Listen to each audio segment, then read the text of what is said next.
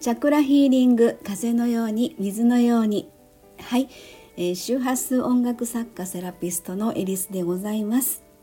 えー、毎日更新中の感謝の周波数でございますが、えー、何気ない日常が感謝で満たされることで世の中をプラスの波動で満たしたい。そんなことを思いながら言霊の力を借りて、え発信中でございます。はい、えー、と1月9日の感謝の周波数ですね。では本文の方読んでみたいと思います。今日はゴミステーションのお掃除当番でした。以前は集合住宅だったので掃除のおばさんにいつもお掃除していただいてました。顔を合わせた時はありがとうございますってお伝えしてたけどいつもお一人で黙々と本当にきれいにお掃除していただいてたな。ゴミ出しのマナーができてない人もいる中文句一つ言わず今思えば本当にすごい感謝ですよね、えー、ここのゴミステーションはうちの家のすぐ前なので、えー、ゴミ収集車が行ってからささっとお掃除して水で流してはい終わり。なんか気持ちよかった。ゴミ出しが気持ちよくできるのもきれいにお掃除してくれる人がいるからですね。感謝感謝やな。はいということでですね。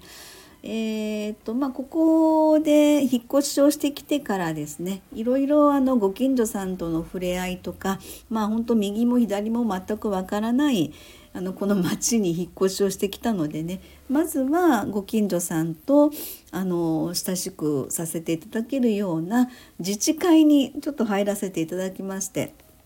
でその中でのゴミ当番お掃除当番っていうことで、えー、と初めて今回回ってきたということなんですね。それであの、まあ、お掃除の仕方とかもねいろいろそのあの回ってくるんですよね。こういうふうに掃除をしてくださいとかいろいろあの燃えるゴミ燃えないゴミとかのね、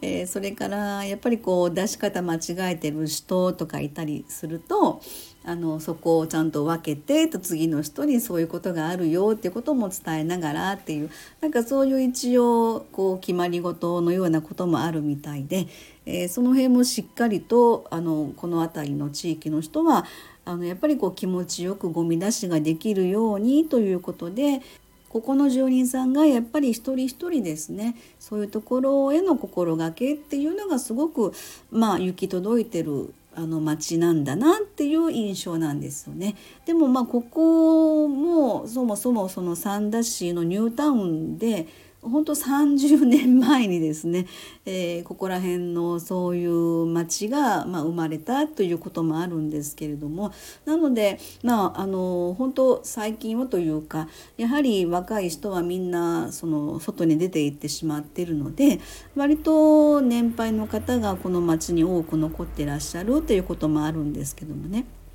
で時々、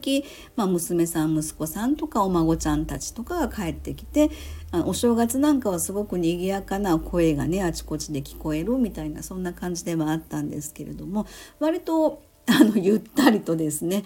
えー、静かな感じで日常は過ごせてるかなということで。で私も今回まあ初めてあのお掃除当番ということでね、えー、させていただきましてえー、まあ初めてだったんですけどもそれまで本当に、えー、集合住宅で長年住んでましたのでそうですよね。その時本当にお世話になってたなっていうことをつくづく思いながらですね、まあ、顔を合わせたらいつもあの「おはようございますありがとうございます」っていうふうにお声かけはさせてもらってたんですけれどもなんか本当いつも黙々とあのお掃除をしていただいてたなと思ってそのことを思いながら自分たちがやっぱり気持ちよくねあのゴミ出しができてるのもそうやって、えー、裏でというのかあの一生懸命お掃除をしてくださる方がいるからだなっていうことをですね まあ今回改めてそこに気づかせてもらったっていうことでねはい感謝感謝やなということでございます。